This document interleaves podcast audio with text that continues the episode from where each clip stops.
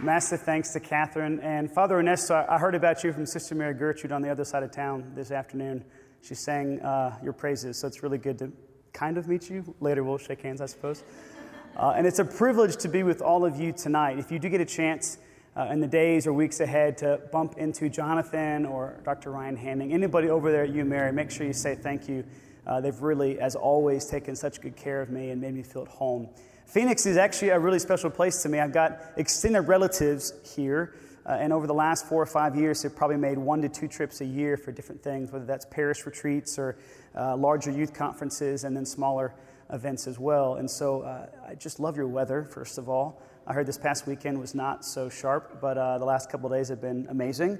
And something about the you know, palm trees in the distance at any given moment just put my soul at ease. I sort of feel like I'm on a holiday. So I, I really like that. I unfortunately spent most of February 2017 in England, where I did not see the sun for much more than a combined seven hours over the course of 12 days, okay? Uh, and so it really, really is nice to be on the west coast of our incredible country. And, uh, and again, thanks to you guys for coming out tonight. It means a lot. The gift of your time, the gift of your presence. Um, so, just to further sort of divulge my background, uh, I come from a family that maybe is a lot like some of yours, somewhat average American, Catholic, suburban, middle class family. Uh, everything but the white picket fence, really, you know. I went to Catholic school from middle school on, before that, public school, went off to Vanderbilt for college. I sort of had two groups of friends at Vanderbilt. They were all of my evangelical Christian friends and all of my atheist and agnostic friends. I didn't really meet a Catholic until I was probably a junior, and that was while studying abroad in London, of all things. Uh, I remember day one of freshman year really feeling like I had a decision to make, you know, especially as those first few weeks unfolded. What kind of man did I want to become? And the fact that y'all here in your 20s and in your 30s coming together as young professionals uh, to really talk about the one thing necessary uh, becoming a saint. Uh, the one thing necessary, relationship of love with Almighty God. Uh, the one thing necessary to come together as a church and respond to this uh, universal call that we have to be saints and to be missionaries, uh, even in the most ordinary circumstances of our life. It just, your witness speaks volumes to me. Because uh, I remember as an 18 year old thinking, wow, I, I, don't see anybody else really doing this. and it was mentors often at a distance and heroes that I read about, largely amongst the saints, that even helped me pitter patter along, uh, particularly through my 20s. Uh, and so, that you guys have a group like this in and of itself is really quite amazing. Um, the two groups of friends I mentioned, you know, the atheists and agnostics were the friends I went to school with every day. Uh, the evangelicals were the ones I hung out with every night. And uh, even they mostly thought I was going to hell because I was Catholic. So I just felt mostly alone. And I can tell you, having now been in Nashville, Tennessee for about 13 years, uh, there's still occasionally that feeling of, wow, like, what's going on? You know, you just feel slightly uh, the, the reality of solitude. And I find that continually that's an invitation to intimacy with God. Uh, wherever you might feel a bit alone or a bit homesick or a bit out of place, um, just want to encourage you to, to lift that up because it really is reminding all of us that, in fact, we're not home yet and that our citizenship is in heaven. Uh, so I just want to start with that uh, tone because, you know, whether you're a missionary traveling the world and sort of in a new city every few days uh, or in a new continent every few weeks or a few months, or you're showing up to an office job that is sort of nine to five and steady and consistent, um, I think all of us have to remember that uh, keeping one foot firmly planted uh, in this life and in this earth while keeping the other one constantly aching and constantly longing for heaven is really a, very, very healthy thing. So, whatever ache you come with tonight, uh, I share in it to the extent that uh, life is full of imperfections. And uh, being faithful to the struggle uh, of becoming a saint and of becoming the apostles that the Lord wants us to be uh, is worth it. It's worth living for, and I would say it's certainly worth dying for. Um, I have a business degree from Vanderbilt. Not exactly the common thing that would lead you to go to seminary and then leave seminary and become a missionary and then just sort of be this like serial Catholic entrepreneur or whatever I am.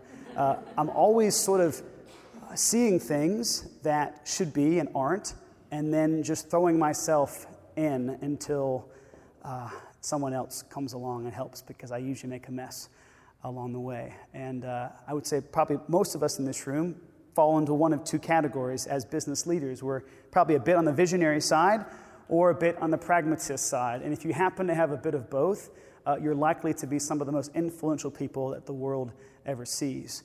You know, people like John Paul II, as much as people like Hitler, would have been both visionary and pragmatic. Uh, and obviously, we can use that for great good or great evil. And uh, it's incredible when you meet people who sort of have this wide array, this spectrum of gifts and, and, and talents and charisms. Um, and I'm, I'm, assuming that, that we're well represented tonight in that diversity.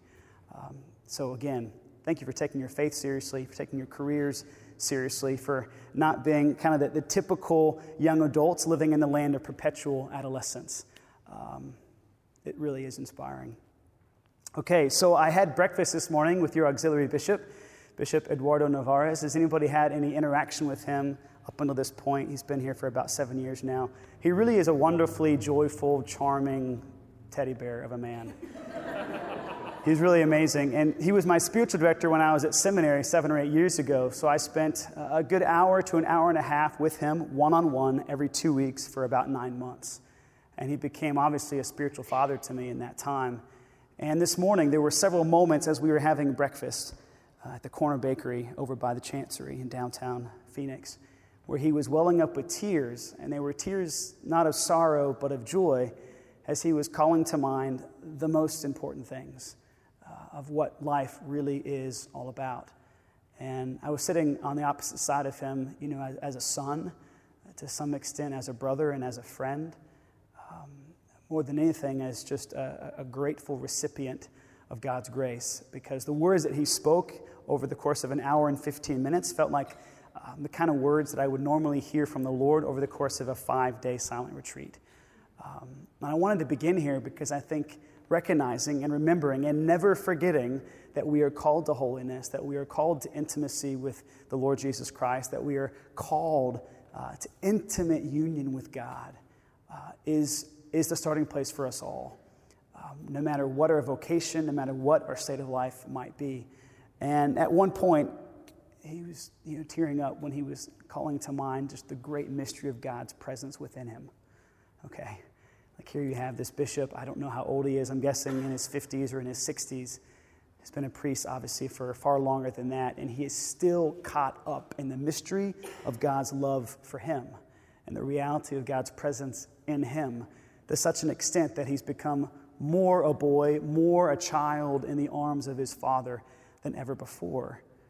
Uh, another truth that we were kind of stumbling into and talking about was uh, being able to call God Abba to understand the great mystery of our uh, divine filiation, to be a beloved son or beloved daughter of God the Father. Again, he starts tearing up as he just whispers the name Abba, Abba. You know, some of the, the first syllables that could be spoken by an infant. And yet, that is exactly the posture we are to have in prayer uh, and in our lives as Christians. And uh, the last thing we talked about was just the, the great joy that is the interior life as a prelude to eternal life. Uh, in other words, what we do as Catholic Christians in prayer and through the sacramental life of the church is we essentially begin living heaven on earth. That inasmuch as our lives are a sacrifice of praise and an offering of worship and adoration to God, heaven is everywhere. Because that's what heaven is, right? This never ending, uh, infinite sort of communion of love where all of creation and all of humanity in particular, uh, the redeemed, are there in praise and, and adoration. And so it's really like a wonderful thought to consider that that is, again, what we are made for. Regardless of our vocation, regardless of our state of life, we are made for heaven, and our hearts will certainly be restless until then. And then along the way, the, the few moments where we actually feel at home and we actually feel it at ease in this life, it's because we're just briefly in a lower chamber of heaven, just briefly catching a glimpse of that eternal beatitude for which we are made. It's all pretty high level in a sense, and it's all uh, really quite simple at the same time. These perennial truths of who we are as Christians, beloved sons and daughters of God the Father.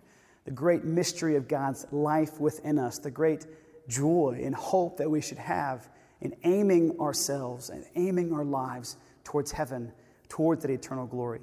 Um, it's all really wonderful and hopefully somewhat inspiring. I hope your heart's just elevated as you ponder some of the bishop's words that he shared with me this morning. But then when we get down to it, what does it actually look like? What does it actually look like to be saints, to be missionaries, to pursue holiness, as Catherine said, in the ordinary circumstances of our lives? And I want to propose just three, you know, kind of simple ideas that have been carrying me through the last 10 years, both academically, professionally, uh, apostolically. I'm not even sure if that's a word.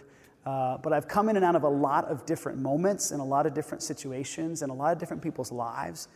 And I have to say that the more I can take these really beautiful, profound, and simple truths and apply them uh, even to the most ordinary circumstances of my life, the better. Uh, because that's really where the rubber hits the road. Um, it is easy to just talk, talk, talk, talk, talk about holy things. And actually, most Catholic young adults where I come from in Nashville are really good at that.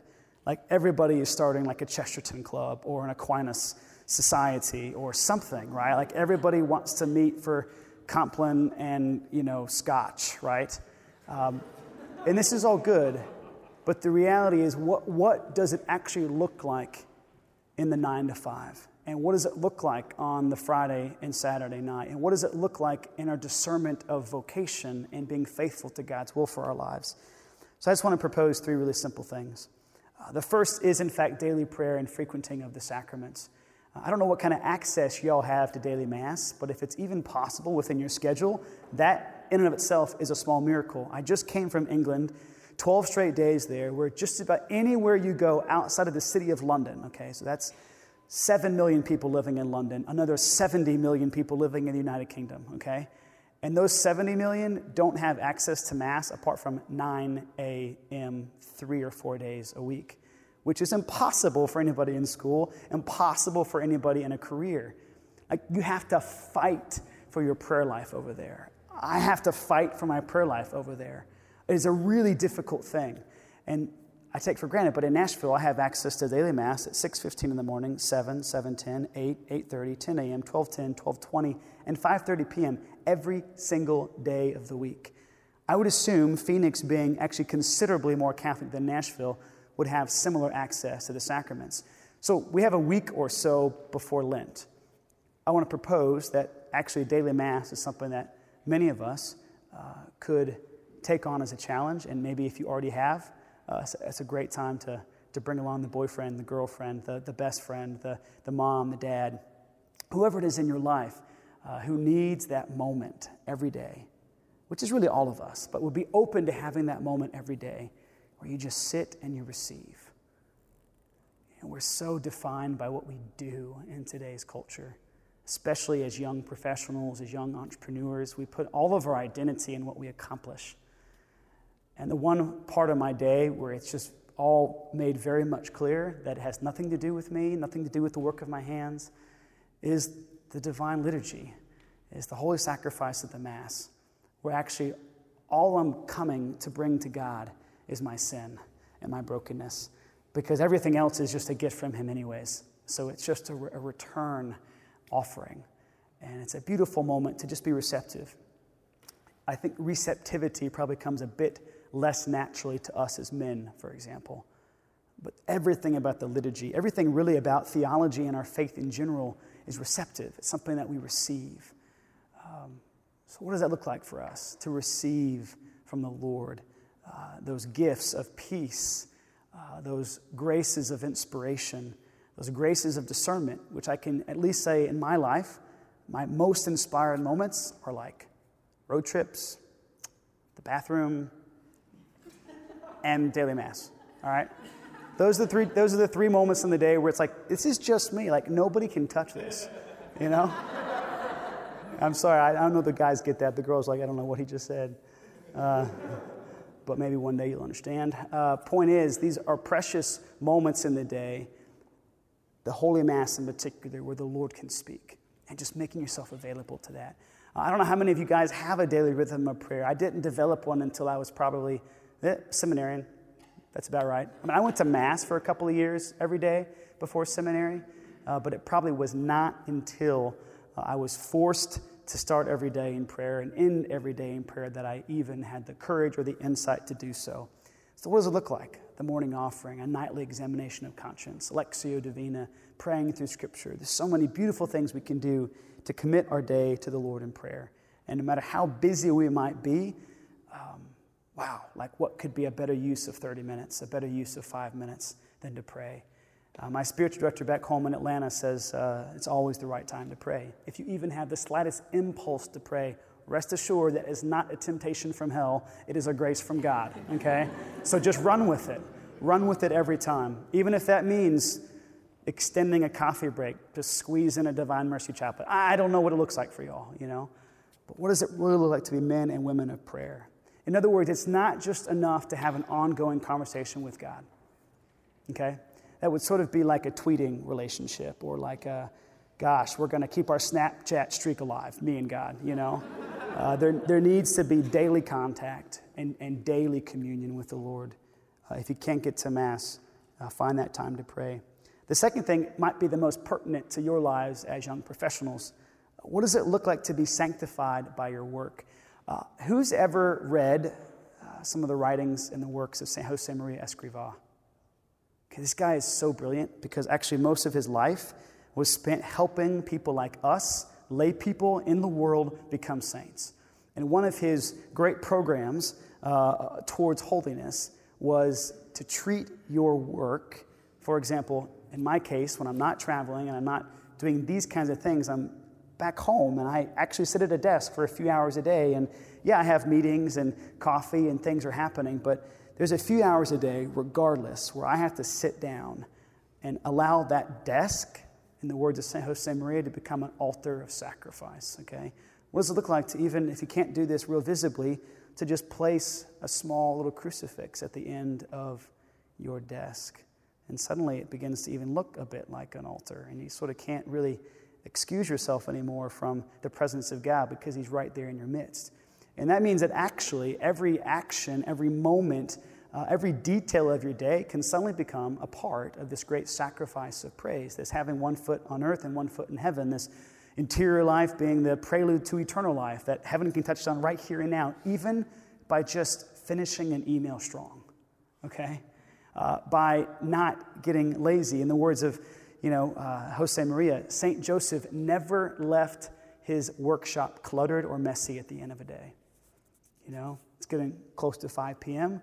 What does it look like to sort of like rearrange and clean and sort through things at 4:45 so that your next day is all the more fruitful and productive?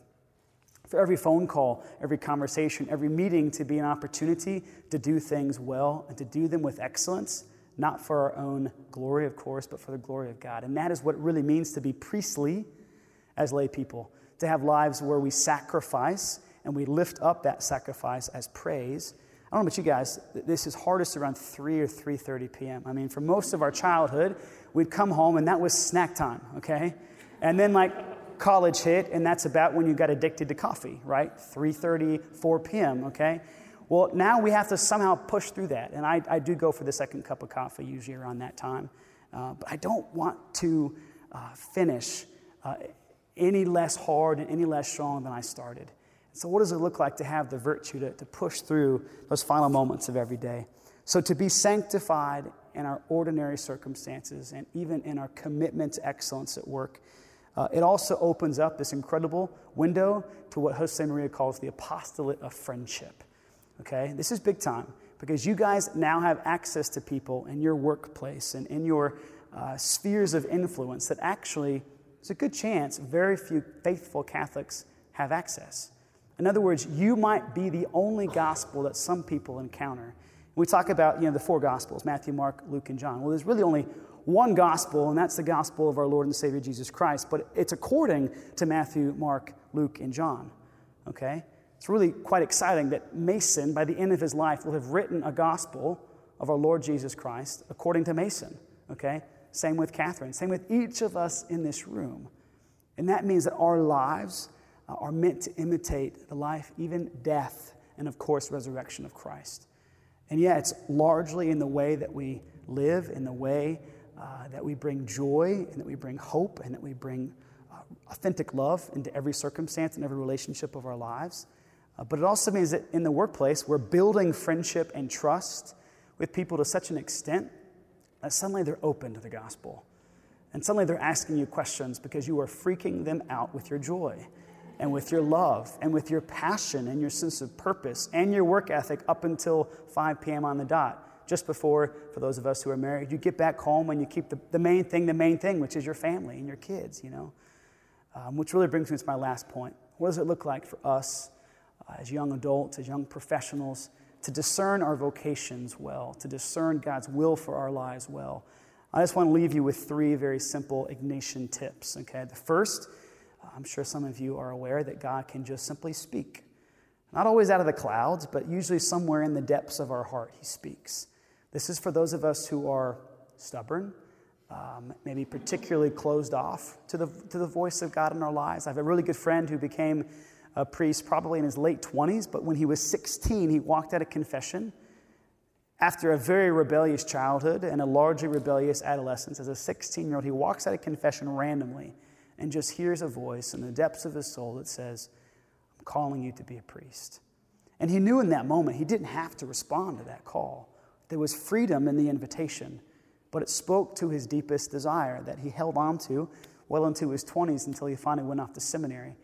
Uh, this is now actually one of the coolest, manliest, and holiest priests I know in Bremerton, Washington, so Pacific Northwest. Uh, this is the kind of priest that you would like skin deer with. You know what I'm talking about? Like smoke cigars with, drink beer with. He probably brews his own beer. You know what I'm talking about? But he just is intensely holy. And it began with this moment where the Lord spoke. The second is a bit more common. It's what Ignatius calls consolation and desolation. Right? So, what does it look like for us to be inspired in moments of joy and peace? Abiding joy and that peace that surpasses all, circum, uh, all um, Leah, help me out, that surpasses all understanding. Whew, man, not a scripture scholar, apparently. Uh, what does it look like for us to make decisions in moments of peace and joy because that's actually the only time that God can speak. Frankly, I'm in like a three or four week dry stretch where, like, I don't know, like, I don't wake up with a whole lot of hope and joy in my soul, you know, and I'm just kind of like, ah, trying to get through certain moments of the day that actually would be really easy and natural to me most of the year. But like right now, I'm just in a, in a, a moment, a season of desolation. It means that actually the, the, the devil has a little bit uh, easier access to me because I'm feeling the fear and I'm feeling the anxiety. And, and I just know that I can't make big decisions. This would, this would not be a great entrepreneurial moment for me. You know what I mean? Uh, this is the right season to just hang tight, keep my head down, don't stop praying, don't stop you know, growing in, in virtue, and um, basically do what the Lord told me to do last time I was in a season of consolation. Does that make sense? So, to consolation, the Lord speaks. Desolation, He doesn't and you just ignore it. The third and final way, which is, I think, really helpful when all else fails, Ignatius of Loyola, you got to love this. Just imagine yourself on your deathbed. Yep, I said it. Imagine yourself on your deathbed. Looking back at your life, what do you want to see?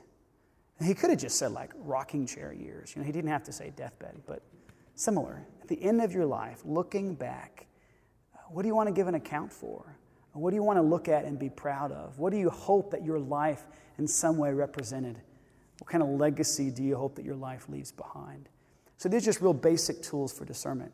Uh, again, the epic, beautiful, mighty call to be saints, to be missionaries, to change the world, to transform it from the inside out.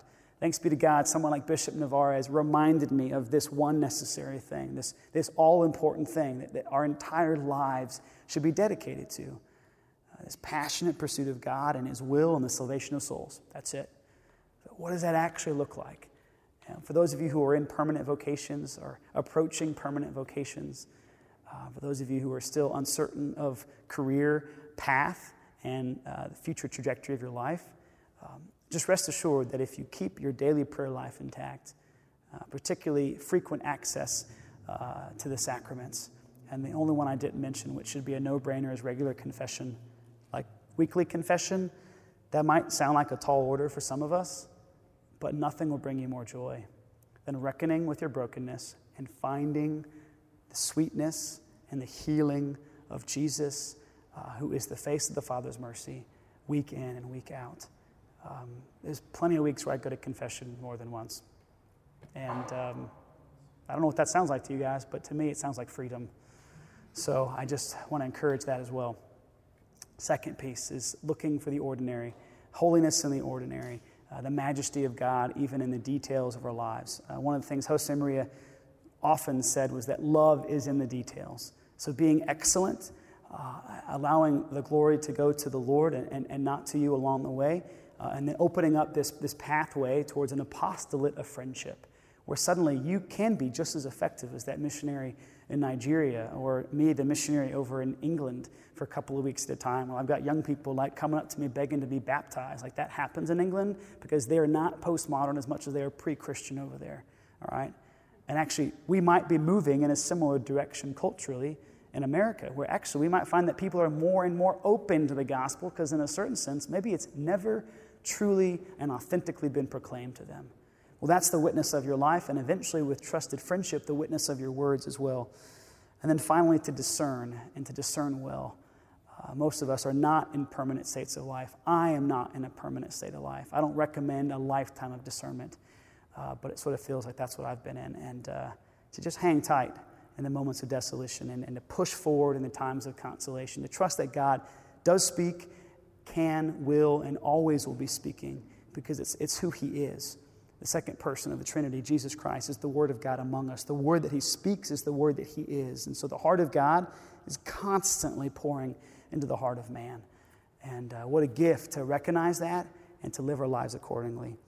Um, this was the part where I was, if I hadn't taken so much time, I was going to share an epic story about Lough Derg, which is this coast, uh, this island off of the coast of Northern Ireland. It's not even off the coast, it's actually in a lake in Northern Ireland where uh, even in the height of their summer, it's cold and it's bleak, and you basically have three days without food and sleep. And you pray like 1,100 Hail Marys and 800 Our Fathers and all these Apostles' Creeds. And basically, it's, it's nicknamed St. Patrick's Purgatory for a reason, okay? And I, I only bring it up now briefly instead of the longer version of the story because Lent is around the corner, I guess eight days from today. Is that right? Ash Wednesday is next Wednesday. And so, this, this season of prayer, penance, and almsgiving is such a beautiful time to double over our commitments to the Lord, uh, to be just uh, turning up the heat on our love, uh, the, the heart that we put into our prayer, the amount of time that we give to the Lord in prayer, uh, our sort of courage in, in moments of penance. Like, I really wanted one of those double chocolate chunk cookies in there, and it might still get the better of me before the night's over, you know. But those little moments where we resist, so good. Like, I was pulling off, I guess it was I 10 onto 202 today, and like Chick fil A was just screaming at me, all right? And actually, this was like 4:30 p.m. I was like, "Oh, I can do this. I can still make my hour-long fast before mass. That way, I'm not like showing up at this social hour like famished, okay, after mass." And um, sure enough, this Chick-fil-A was like three miles off the highway in the middle of rush hour, okay? So I wasted like 15 minutes of my time only to realize that I was never going to get to that Chick fil A without making myself late for Mass. And so I just turned back around and felt pretty dejected and then realized, dang it, I'm so weak in the flesh, you know? And it would have been a far greater moment uh, and a far greater grace to have just resisted, you know, and to trust that, okay, the Lord's going to give me what I need, no matter how hungry I am right now. He's going to give me what I need. And uh, that self willingness to deny ourselves uh, opens up uh, a real um, trusted relationship of love with the Lord um, that actually our, our usual selfishness, of course, doesn't. At least mine doesn't. Um, so kind of ponder Lough Derg, if that's at all helpful. YouTube it, find the documentaries on it, and then go one day. And, uh, and you'll find that, in fact, the greatest joy isn't even in food, which is so hard for me to believe. It's not even in sleep. You don't sleep the first night that you're there. 40 hours you are left awake in prayer. And you're like, you're kneeling and you're standing and you're kneeling and you're standing. And at one point, you put your back up against the basilica three different times in a row Nine different times over the course of three days, you say, I reject the world, the flesh, and the devil. I reject the world, the flesh, and the devil. It's like absolutely what we do every time we enter into prayer because it takes tremendous faith to believe that God is with us, that God can hear us, that God is, is, is very much a God of the living, not of the dead, a God of redemption. and He's on the move, right? Without prayer, you can't see that. Without faith, you can't pray? A complete rejection of the world, the flesh, and the devil when we deny ourselves and the comforts that strengthen our will and then make it far easier for us to even dream with God. Uh, if He wants to do great things with our lives, we, we can't even see that apart from first denying ourselves along the way. And then, of course, that last piece of almsgiving, of really allowing our lives to be uh, ones of self giving and self donation and, and self sacrifice. Um, that looks different for all of us. Um, but I know that this Lent, I just want to go one step further. And uh, it's just got to be more than giving up chocolate and Coke, you know? It's got to be. And uh, I really hope that this Lent can be a tremendous time of uh, deep encounter with the Lord and, and profound conversion for us all. Um, last thing I'll say before I close with, with a brief song is um, there's a lot of reasons to think that we can't. That we can't be saints, that we can't be missionaries, that the Lord is calling anybody but us to live lives of heroic virtue and heroic prayer. And uh, I just will encourage you that actually you, you join a long line of salvation history figures who had far better excuses. Um, start with Abraham. He was a little bit too old. You know, Jeremiah thought he was too young. Moses had a speech impediment. Uh, Jonah was a coward. David was an adulterer and a murderer, okay? Uh, Peter denied Christ. Paul persecuted him. And Lazarus was dead. so I think for most of us, for most of us, the, the unwillingness to not hit the snooze button and just begin our day on our knees, the unwillingness to carve out the five to 10 minutes before we go to bed at night to read through Scripture, examine our conscience, and thank God for a beautiful day, even if it didn't feel so beautiful. Uh, the sacrifice of daily Mass, regular confession. Um, really, we've got it easy, especially in this part of the world, especially at this moment where you've got uh, two very holy bishops in a, an incredibly vibrant diocese where there are seminarians and priests in the pipeline uh, beyond most bishops' wildest imaginations. Uh, you guys are just tremendously blessed as lay people in this diocese. And I just stand in awe of what I've seen the Lord do in Phoenix and what He continues to allow rippling out uh, from Phoenix uh, now for almost seven, eight, nine years. So um, I just encourage you now to form some of these intentions, allow some of these practical notes to sink into your head and into your heart and translate really into your hands and into your feet. So, what does it look like for us to be greater men and women of prayer? What does it look like for us to be holy, even in the ordinary circumstances of our lives, to turn our work into a sacrifice of praise? And then finally, to discern our vocation well, to discern God's will well. Um, the song I'm going to play is called Fount of Love. It's very much a song of the Holy Spirit descending on the disciples in the upper room at Pentecost. And it could be an opportunity also for you to not just form some of these resolutions, but to even come up with a question. We'll have about five minutes of Q&A at the end of this, and you're welcome to pepper me with anything under the sun, whether it's about, you know, Taylor Swift sightings in Nashville, which happened, yeah? Participated in at least one of those. Uh, or kind of the, the whole balance of being uh, a businessman, uh, businessman or businesswoman or doctor or lawyer, whatever profession you find yourself in, and then yet also trying to bring your faith into every moment of your day. The tension that is there. Whatever question you might have, you're welcome to pepper me with. Uh, again, the song is called Fount of Love.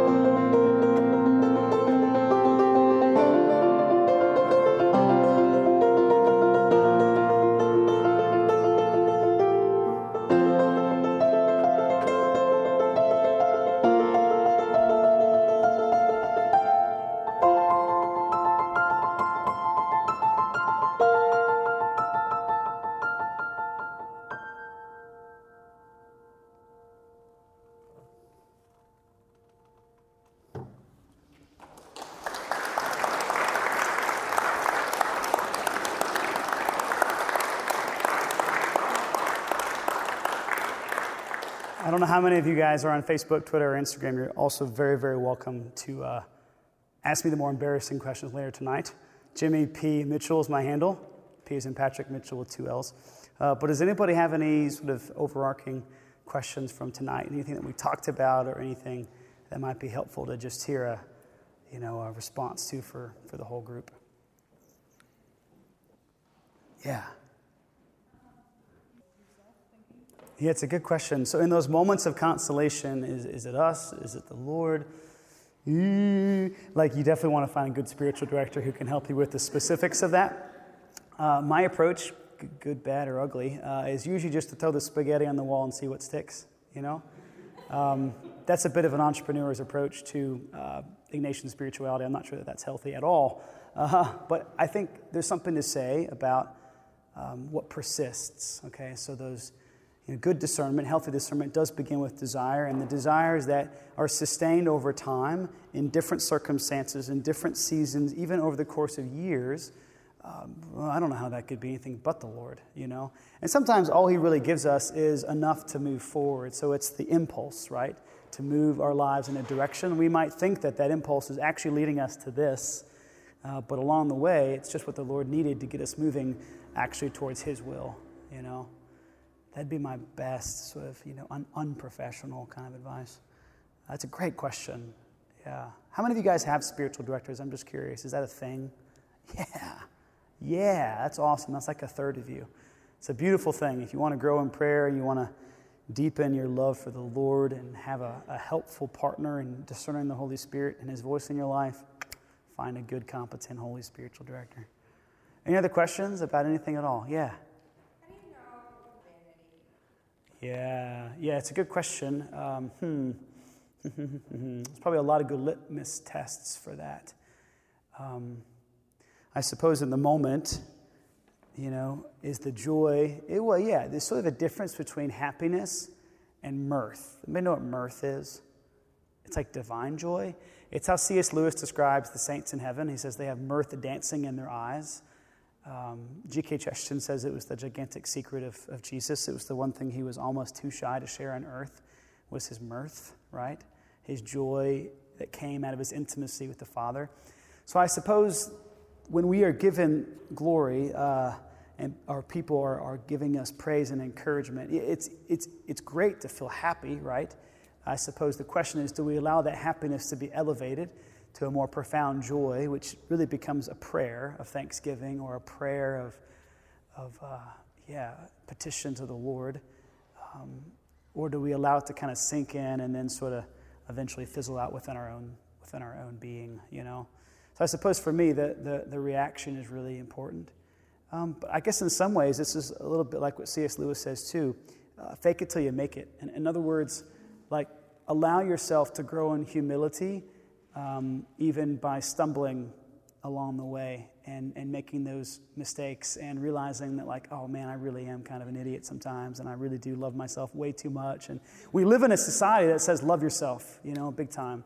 And uh, I don't actually get that. I've tried to get that. I know that even the Lord says, love others as you love yourself. Or uh, how does it go?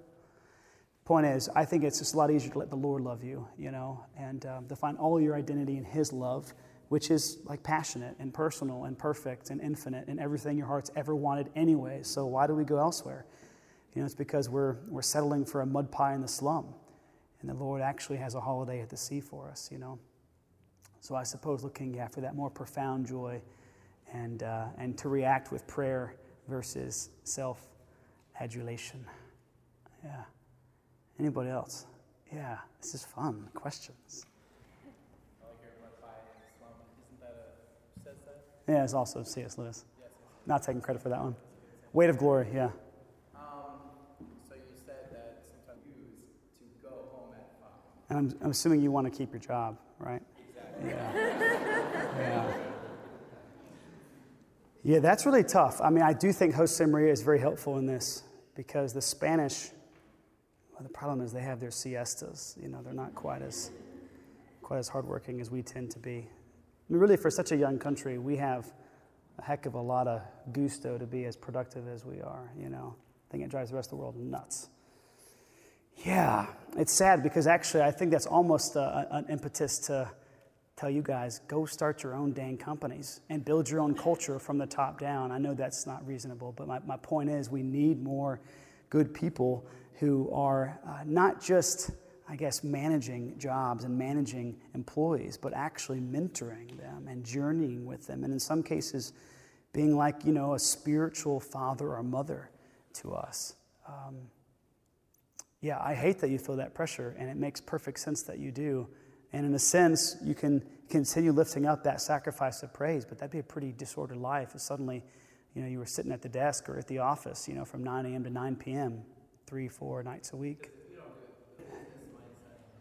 You know who are like at a, a dramatically more significant disadvantage throughout human history? Like what was coming to mind of the martyrs, right? Like the first 300 years of popes, for example. It's a death sentence, right? Uh, every priest ordained in England from like 15 whatever until the 1840s, like had to either be underground or shipped off, you know, because um, otherwise they would have been hung, drawn, and quartered. So it, it's interesting. I guess the question is, um, this isn't an opportunity for martyrdom in the strict sense. Um, what does it look like for us to live ordered lives and to sort of um, not care what the world around us says? You know, I, I wouldn't want to encourage you guys to put your jobs at jeopardy, right? Um, but your holiness is way more important than your career. And uh, having a balanced life, you know, not really in the way that the world means that, uh, a prioritized life where the Lord is first and, you know, your vocation one day is second and everything else just falls to a, a very, you know, far off third and fourth and fifth. Um, that's going to be really difficult. My dad, he just retired after 38 years at IBM. Um, you know, he was probably like somewhere in like the top 250 of their food chain, if you know what I mean. And he said he did not realize the cloud that was over his head and over his heart uh, for the last 37 years until the day after he retired. And suddenly he felt free again. And that impacted every relationship, every decision he made for 37 years. I don't think any of us want to be in that place, you know. And, um, and my dad's like a really beautiful, really humble man, just became Catholic a few years ago. You know, when my older brother passed away, he just became like a hero to so many people, myself included. And uh, so the Lord uses all for good. I just wonder what it looks like to find those, those career paths that allow for, you know, uh, holy, balanced, prayerful lives and apostolic lives, yeah you can't really do much for souls at 8 p.m. and 9 p.m. when everybody's just ready to get the heck out of there, anyways. Yeah, that's tough. We should talk about that further because I, I don't know if this is the right forum because you guys are probably needing to go home soon for those of you who have to get up early in the morning. What I will suggest now is we'll just hang out and talk for anybody who wants. I'll, I'll hang till the last man drops. Um, and it's a really good time to also mention that we've got a conference coming up in May that is sort of designed very much around this tension it's called the Glory Conference. The subtitle, we do these all over the country, but we've chosen a very specific approach uh, in Phoenix, knowing what you guys struggle with in particular. The subtitle, I believe, is um, Leisure, Work, and the Art of Being Human. Doesn't that sound so good? And like everybody who's giving talks at that conference is way more qualified and credentialed than I am. So it's all up from here, okay? And uh, it'll be three days of, of beautiful liturgies, uh, late night concerts, uh, three or four talks a day, and lots of opportunities to grow in real fellowship and communion with one another. Um, there are flyers, um, I think, going around right now. Yep. So definitely mark your calendars and uh, know that the website will be up with registration pretty soon. Um, anything else? Should we say a quick prayer together in the name of the Father and the Son and the Holy Spirit? Amen. Heavenly Father, we give you thanks for calling us together tonight, for allowing our lives to converge, even if uh, just for a couple of hours. We thank you for the great gift of being Catholic, for the call to holiness that you put on each of our lives, even the call to mission, uh, to not just be your friend, Lord, but to even be your very presence in the world around us. Help us to live for you, to be even willing to die for you, Lord, whatever that looks like, and certainly to be willing to die to ourselves every day, that you might live more perfectly and more fully in us.